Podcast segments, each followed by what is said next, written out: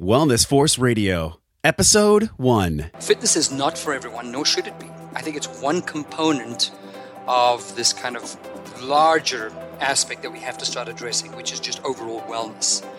And I think we need to start, as consumers and as practitioners, we need to start taking a step back and take more of a global approach rather than this kind of myopic, localized approach that you take your fitness and everything seems to, all the dominoes fall in place. And it's not true. Welcome to Wellness Force Radio, where you will hear inspiring and passionate experts in the areas of wellness technology and behavior change. Your host, Josh Trent, will empower you with the knowledge and tools you need to take the very best actions in transforming your mindset, your body, and ultimately your life. Now, here's your host.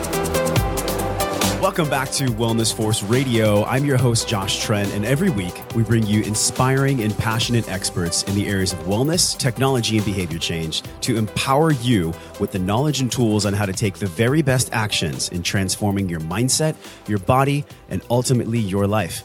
Today, I am both excited and grateful to have one of the top fitness leaders in the world on our show, Fabio Comana. I'm beyond excited to speak with this man. He is truly dedicated his life to serving and helping people through fitness and health. Fabio Comana is the director of continuing education for the National Academy of Sports Medicine.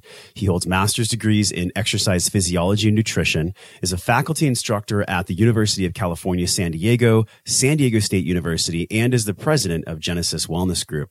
Now, prior to this experience, he was a collegiate head coach for strength and conditioning. He also opened and managed clubs for Club One. He has a lot of experience in the fitness industry and is a sought after presenter. He also has been in multiple media outlets and an accomplished chapter and book author. Fabio, welcome to the show. Oh, thank you, Josh. That was very nice. Yes, you have quite the resume, and I, am sure that when people introduce you, when whenever you're speaking and whatnot, people are tapping their fingers and thinking, "Wow, I didn't know one human being could have this long of a resume." well, you know what? We put on our pants one leg at a time, so we're just all the same. But uh, yeah, it's been it's been a it's been a very fulfilling journey, and I, I said I, I love to learn and love to share information with others if it can make a difference in their lives. Yeah, and we really we really appreciate your knowledge too. Thanks so much for taking time out of your day and, and really out of your fitness tour. Can you touch on what you've been up to for the past couple weeks? I just got back from Asia where I did a 23 day tour, uh, seven countries. It was probably, I, I think, I, you know, the old classic saying, you bite off more than you can chew.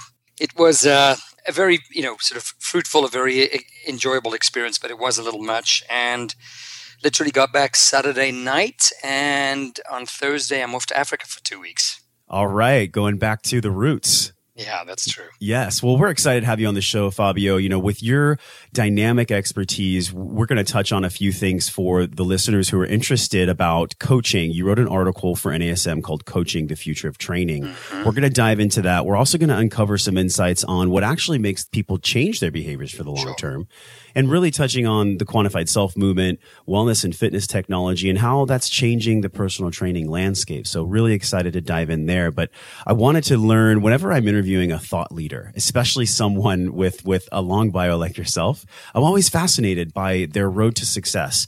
Uh, what was your, what was your kind of calling that you culminated here? What was your path to what led you to be someone who travels and educates people about fitness around the world? You know, it, has it, been interesting. I'd say a lot of it wasn't necessarily by choice. Some of it was by circumstance. But, you know, a good friend of mine says life doesn't happen to you, life happens for you. And I think I'm kind of a living proof of some of those on occasions because, you know, for example, my graduate work, my plan from when I was doing my undergraduate work was to be a dietitian. And, you know, got into kind of the diet tech world and realized it just wasn't a good fit for me. And so while I was back in college, you know, I decided to go back and finish my, do some graduate work. Really, what it was was buying myself time to kind of figure out a career path. And while I was doing that at San Diego State, the actual graduate program got, got closed. You know, we had budget cuts and they actually ended the program, terminated it. So I kind of transitioned into exercise physiology and, you know, realized, wow, you know, this was kind of something that really aligned with my passions. And then it just serendipitously, the programs realigned and they brought nutrition back. And so that allowed me to pursue a second master's degree. And so, you know, I think it's a blessing in disguise because it's given me the strength in both those areas to be able to complement my nutritional background with my exercise first. But it wasn't, as I said, it wasn't really my plan. It just happened to fall into my lap. Hmm. Was there a certain time in your life where you knew that that this was your calling, or was it just kind of a, a long process of culminating? You know, it was actually early in my life. I was I grew up in a very competitive, uh, you know, family where when I say competitive, we played sports. I got into competitive sports at age five, and that kind of that environment, and then going to boarding school in South Africa where sports participation was mandatory. You know, I I always was fascinated by looking for ways to kind of improve performance and to help the team, you know, kind of obviously get out get notch our victories and you know coaches started to take notice of that. And you know i started getting into discussion with coaches and i you know was appointed captains a lot of times. But it really kind of fascinated me looking for ways you know during practice outside of practice to kind of you know whether it was to improve my performance help me recovery you know help with my recoveries whatever it was. And this was at a young age i mean during my teen years. So i think that that bug was planted early in life and i think it's just kind of kept my inspiration you know through the years to where i am today Yes, and is there something where you look back where it was a pivotal moment? Was it was it with the reinstatement of that nutrition course that really pointed you in that direction, or or as you said, did it kind of did life happen to you? No, I think my turning point was uh, really happened back in 1998. I was diagnosed a few years earlier with, you know, an autoimmune disease, and you know, at the time I was an athlete, and of course you have that feeling of invincibility, you have that sense of denial, and it wasn't until I really got hit hard with my autoimmune disease in, in 1998 where I was bedridden almost entirely for about four to five weeks, and I couldn't really exercise for about six months. You know, just the changes in my body with the heavy doses of medication that I was on just made me realize that there needed to be a system of checks and balances. And through my own discovery, through my own experiences, and you know the the pain and suffering that I was going through, and whether it was physical pain or just mental anguish, I just realized that I couldn't live like this, and so I needed to find a change. And I think that kind of put me on a path of realizing that I wanted to make a difference in my life, and in turn, that kind of fueled my passion to see if I could make a make a difference in other people's lives. And I, so I think that was my real turning point, and that kind of fueled my passion through my academic preparation and my continuing education to this day. Wow, Fabio, I am, um, I really resonate deeply with what you said. I feel like most people who have been through a struggle themselves physically are really the ones who can inspire others physically and, and also emotionally. Because when you have a story like you just shared with us, mm-hmm. that is something that people can connect with. There's a, so uh, there's a practitioner that I followed and learned from, Paul Chek, and, yeah. and he's, he's been quoted as saying, uh, you know, you can only take a client on a, as far on a journey as you've been and and I really I really connect with that. So thank you for sharing. I don't know if that's something you typically talk about. I think when I first went through it, I wasn't that open about it because you know you kind of keep your personal experiences somewhat I wouldn't say buried, but you kind of keep them you know personal to yourself. But I just found that it was it, it, it became more therapeutic if I shared my story. And as you said, Josh, you know having a story kind of helps people identify with you. And so I think I've, I've started to feel more comfortable sharing that story, but it's not something that I go around, you know, telling because you don't want to be victimized. Of course. And and definitely feeling the power of of the story, not the victimization. It's something that dealing with clients, a lot of trainers rub up against, you know, this kind of victim mentality. Yeah. And I'd love to touch on, you know, what we're actually looking at here as technology exponentially increases and mm-hmm. as trainers become in this space where they can capitalize and use this technology. It's going to allow our clients to become way less victimized and it's going to empower not only the trainer, but the clients in this new paradigm of self care and self empowerment. L- let me just read a quote from the article that you posted on NASM. I think it was a month ago. Mm-hmm. And for listeners, this is NASM and it's coaching the future of training. So as healthcare continues to migrate towards more self-care and self-empowerment, this demands more personal responsibility for wellness on the part of the consumer.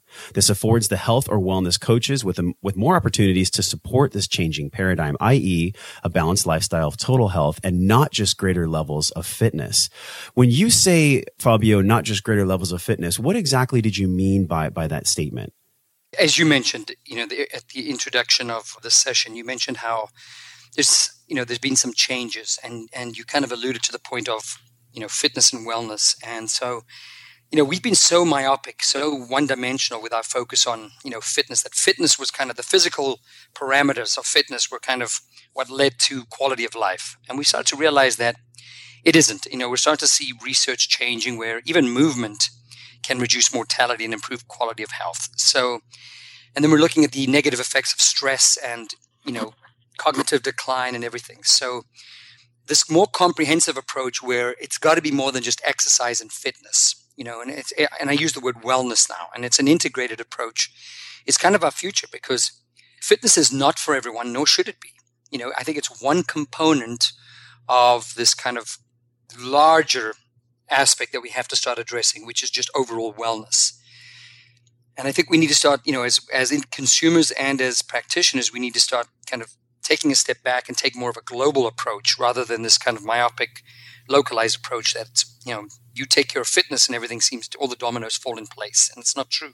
Mm, absolutely, because you know, as as a tool set, fitness is a really powerful tool. I mean, I've seen people catalyzing incredible changes in their lives from fitness, but essentially, it's you know, it's the intention behind the tool that makes all the difference. When I get from your article here with with coaching, actually, we we see trainers transforming and morphing into being a coach and being more of a, a, mentor to their client, having a deeper relationship.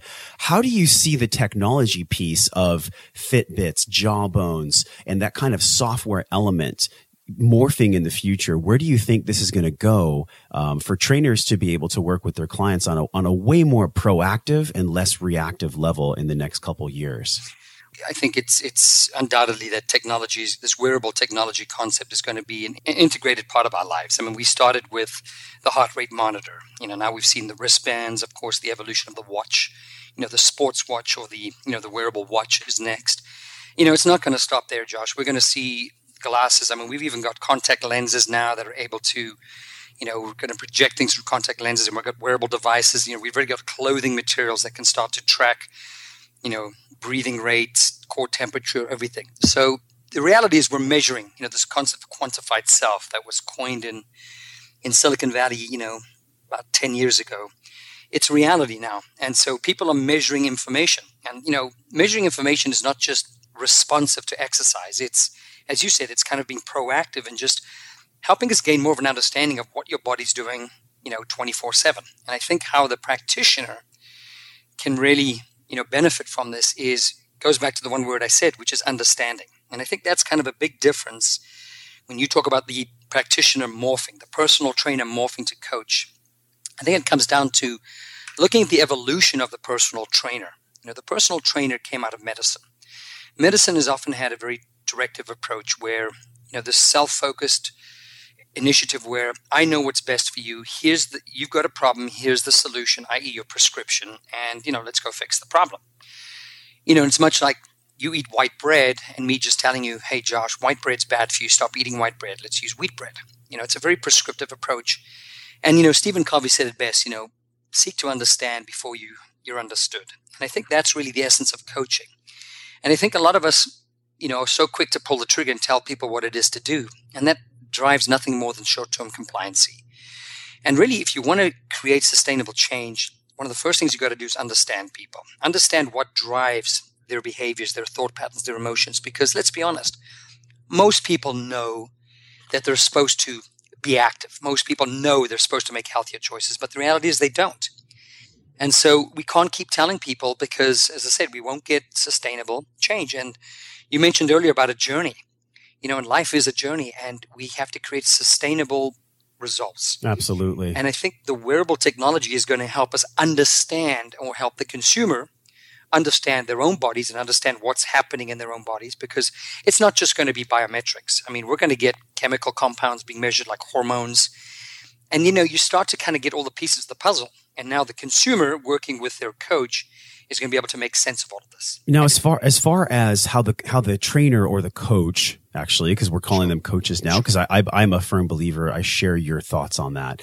Really, what what the insights we have now, we have blood testing through Wellness FX, and we have genetic components through 23andMe. We have activity steps, sleep, heart rate tracking through Fitbit, and things like that. So we have a lot of tools that trainers and coaches and even end users, moms and dads, can use. But have you seen, and, and where do you think these things will go as far as seamlessness. Right now, I almost feel like we're so early in the wearable game yeah. and in, and in this market that the devices are stonewalled. Everyone wants to have their own data ecosystem. No one necessarily wants to share. Lifetime just chose Fitbit as their partner that they're going to be recommending their clients to. So we're seeing this, this gravitation towards, uh, technology pieces being used in the coaching atmosphere. But I'm wondering your thoughts on when you feel seamlessness and, uh, you know, kind of like a dream platform would be available for coaches and trainers and people to actually use? The first thing I think, you know, taking a step backwards is we have to look at, you know, where are we going to be collecting data from? So you've already mentioned quite a few of them, but we're going to see more. I mean, you've got to think breath and sweat. You know, any compounds that that basically give us where there's transition of compounds that are, or you know, chemical compounds, call them hormones, neurotransmitters, sure.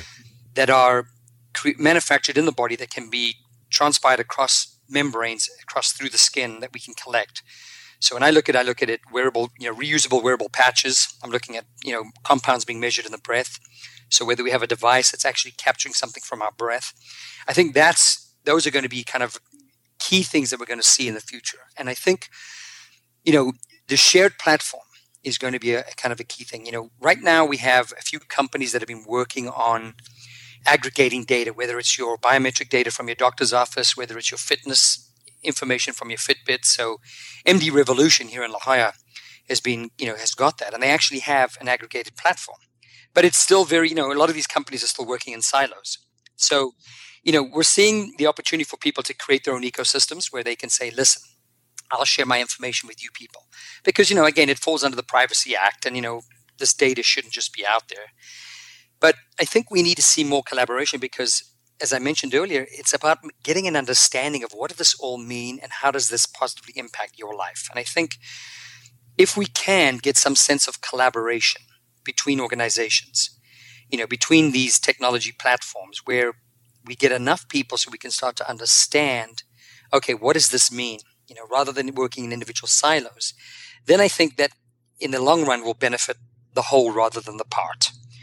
And so I'm hoping that there will be a spirit of collaboration between some of these big technology platforms where they will, you know, kind of like Apple has an API. You know, I'm hoping there'll be something like that so that we can actually aggregate data and then, you know, the great research minds of the world can let us, you know, give us a little bit more insight. What does this all mean? Because I think with that interpretation, you know, then I think we can start, the practitioners can start to make sense of this and they can start to understand, you know, methodologies that they can implement with their clients and at the end of the day everyone benefits. And really that's the goal. I mean the whole point of quantified self self knowledge through numbers a greater insight into how someone is actually showing up how someone is being their behavior in their lives.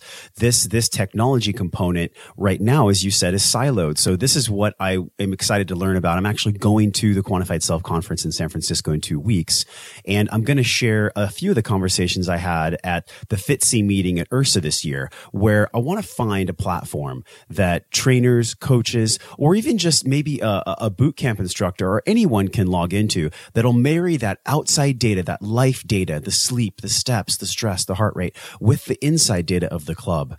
And so have you seen anything that, that really marries those two data sets so that we can get a, a high level 360 degree view of someone's life? You know, I spoke to the CEO of Amstats, Michael Piermont, and he that's kind of a very similar vision that he shares with what you've just mentioned. So, you know, they're local too, and it might not be a bad idea for you to kind of, you know, reach out to them to kind of see what they have on the horizon because that's really the direction they want to go to. You know, they want to kind of create this shared platform that all practitioners, whether it's a doctor through a personal trainer, you know, can kind of come to resource information, gather, you know, gather information, res- you know, resources, things of that nature, make sense of everything, and then kind of, you know, be able to utilize you know identify certain takeaways and be able to utilize that information for the betterment of you know the practitioner and the consumer. So they're one company that's trying to do that. You know, as, as I mentioned, MD Revolution in San Diego has already created a platform where people, so whether it's your your technology piece or your your coach,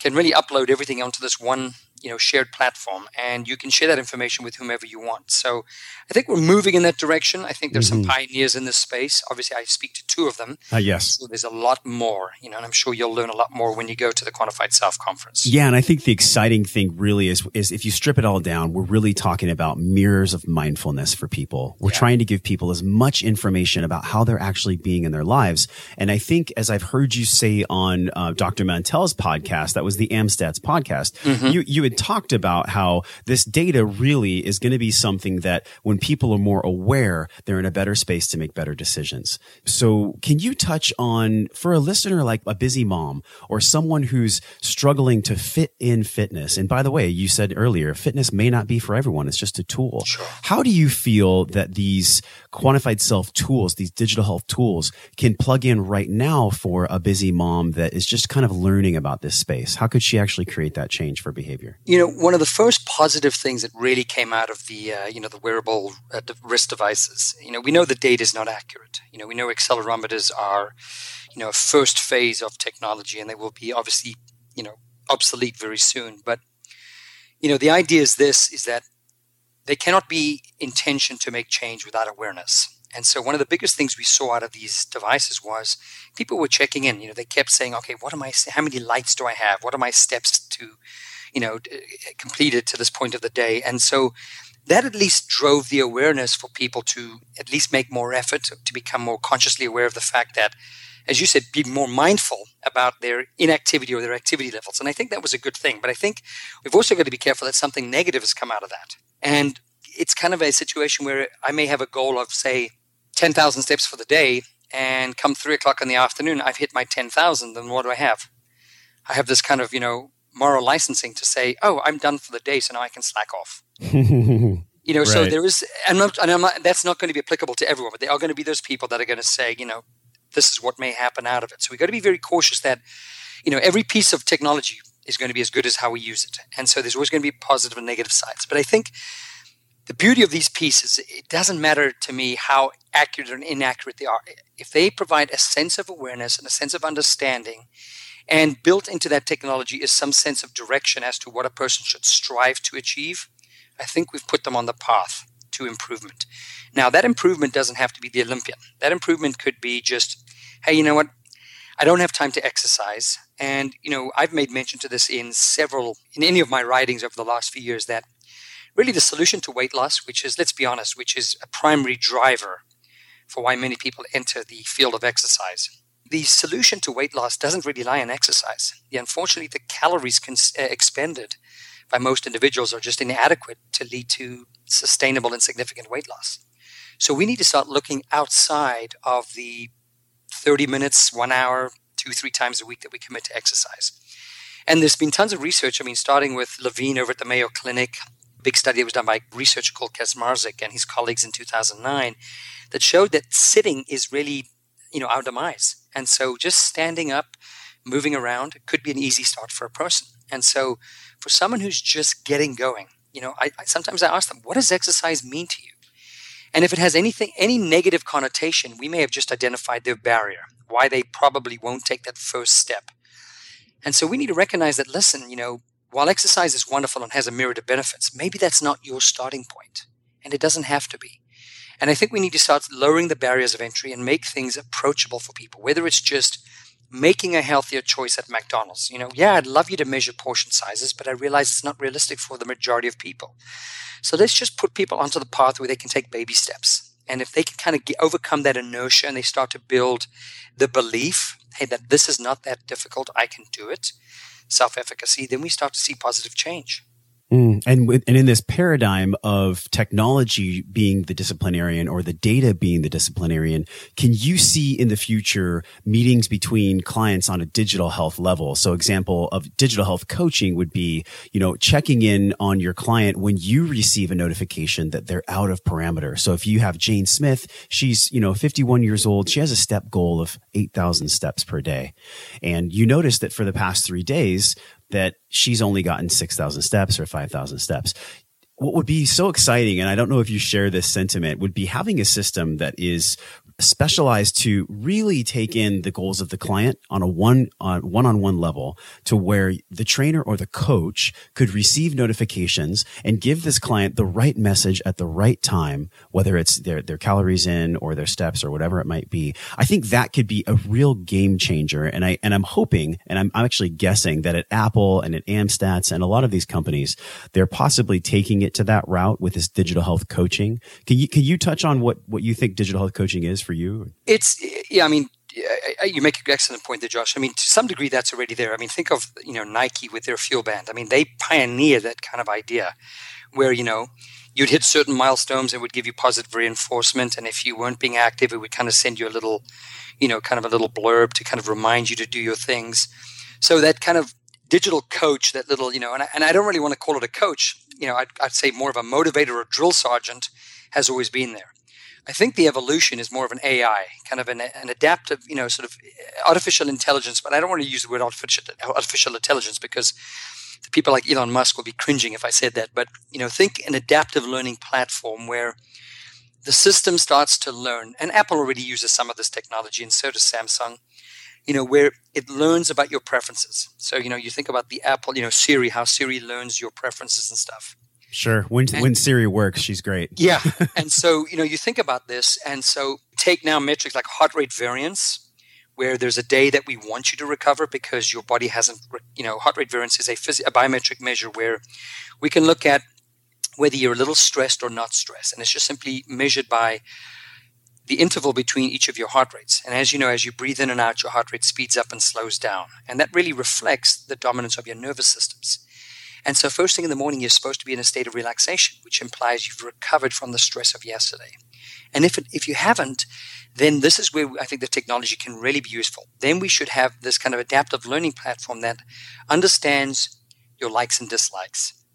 And this is reminiscent of the movie She. I think it was the, uh, not her. It was a movie called Her, I believe it was. I've heard of this. I have to watch this. Yeah, and this was yeah. where this phone was learning about the user's preferences. And I think that's where we're going to go. And I mean, as scary as it sounds, I think it has some positive, up, you know, you know, sort of applications in that if you do come out today and all of a sudden we notice your body's a little too stressed, then this technology platform via the digital coach could notify the coach that could then say, okay, today's our offload day. These are the things we're going to do. So today we're going to make sure that we we undulate our exercise programming, we undulate our nutrition, we go maybe spend a little bit more time doing yoga and breathing exercises rather than a hardcore HIIT workout. I think that's going to be kind of where I think we find our sweet spot. It might, and it won't just look at, it might just be, you know, you're noticing you're having a stressful day and your heart rate's checking in and all these measures, biometric measures that we're collecting. So now it's going to say, hey, take five minutes, take five seconds, step away, do three deep breaths.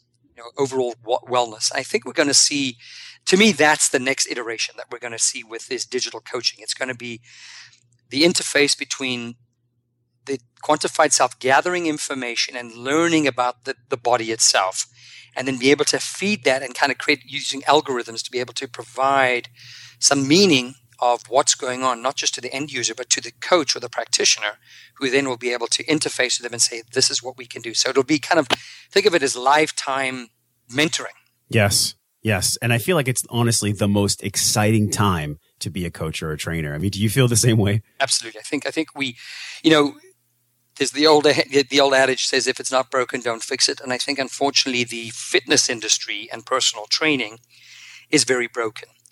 And so i think you know the perception of personal training may not be as positive as i, I would like it to be.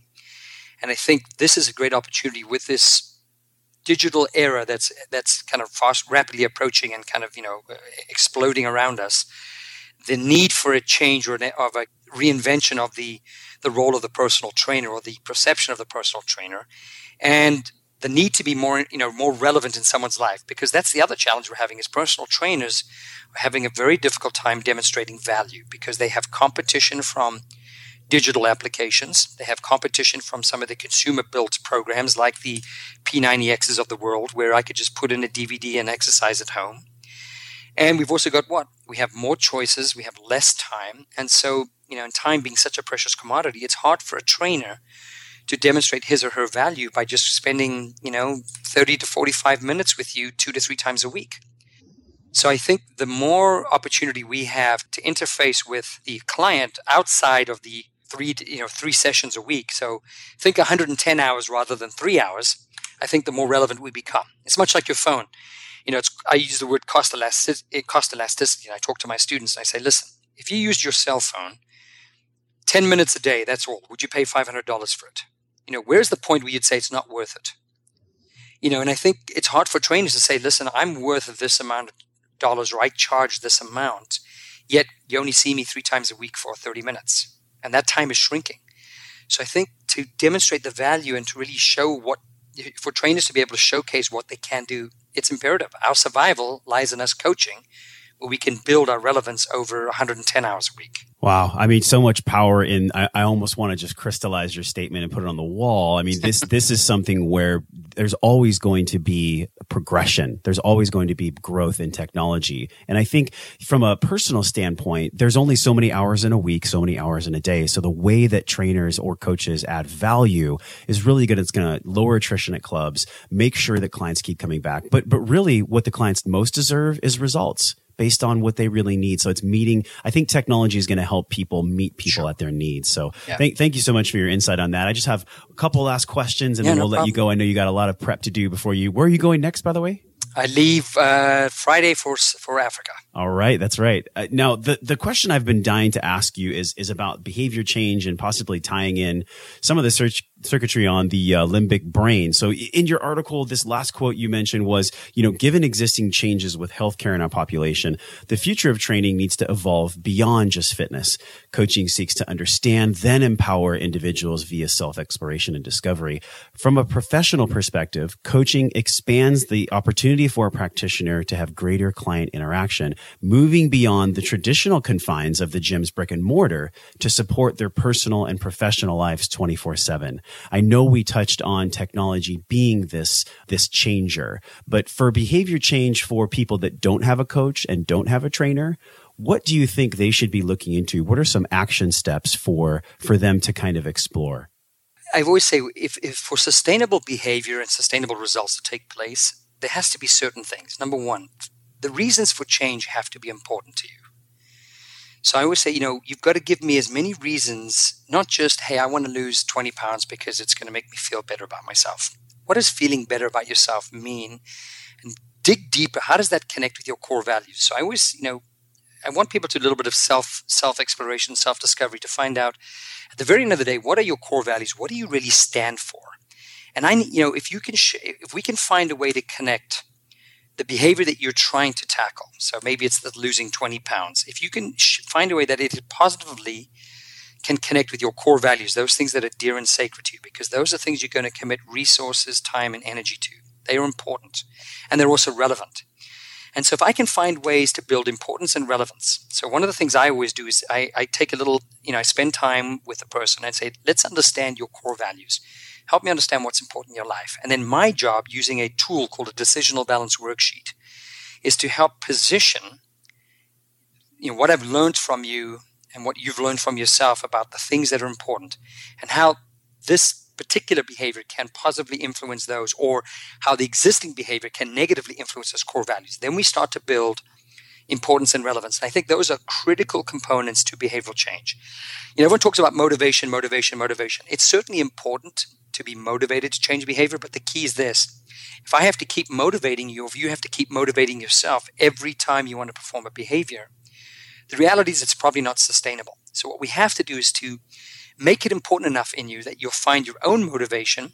But more importantly, there's a behavioral model that says if you can improve someone's belief, their ability to perform the behavior, so call that self efficacy, coupled with just your capacity to do that, whether it's time, money, skill, whatever it is, if I can simplify that pro- that process, then I don't need to really motivate you very much.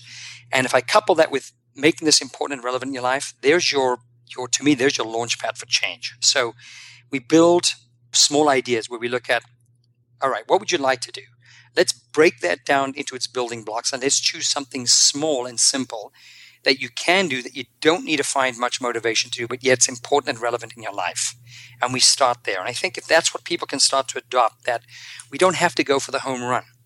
I say, you know, a lot of times a few singles, bunting, getting on base, and few singles at a time will get you the victory. You yeah, and you're, you're still in the game. That is awesome. Exactly. I, I so believe self efficacy and making it relevant. The, these are things that are a solid foundation for this behavior change, and, and hopefully we'll see this this wearable market and this this fitness technology market make it easier for people to get right down to the beliefs I as these so. mirrors of mindfulness point the activity sure. towards the client. I, I so, certainly hope so. Yeah, thank you, Fabio. This has been such an amazing talk, and I know that that there's going to be a lot of questions and people might want to learn more about what you're up to and, and where, where you're taking your, your contribution for the rest of this year, where can they uh, learn more about what you're doing and, and what you'll be into for 2015? Well, obviously, you mentioned NASM. So, you know, obviously, I'm, you know, visiting the NASM National Academy of Sports Medicine website, which is nasm.org, is one place you know, and through there, you know, we are building a lot of educational stuff built around behavioral change, and we're looking in technology and things like that. But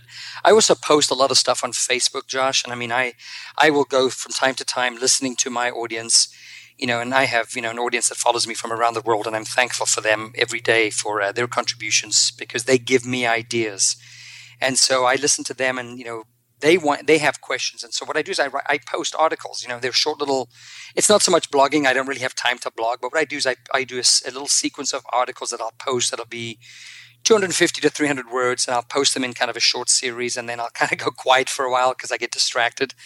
But you know if people want to just learn more about some of these ideas they can find me there but nasm.org's website and then of course fitness conferences and you know probably milk cartons who knows where else i'll show up. But you know, Excellent. Excellent. Those are the places you can find me. Well, Fabio, we'll make sure to link all the associated uh, pieces where you, you can be found on the internet in the show notes.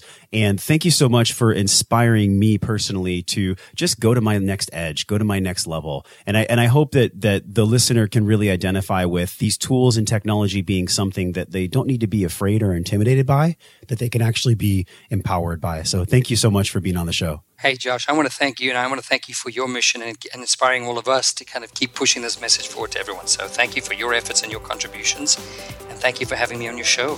Thank you, Fabio. Have a great day and enjoy you the rest too. of your trip. All right, cheers. Okay, bye bye. Thanks for listening to the show. Head on over to wellnessforce.com slash radio for all the links, show notes, and bonus content. If you're interested in changing old habits with new technology, download your free digital health transformation guide at wellnessforce.com slash radio.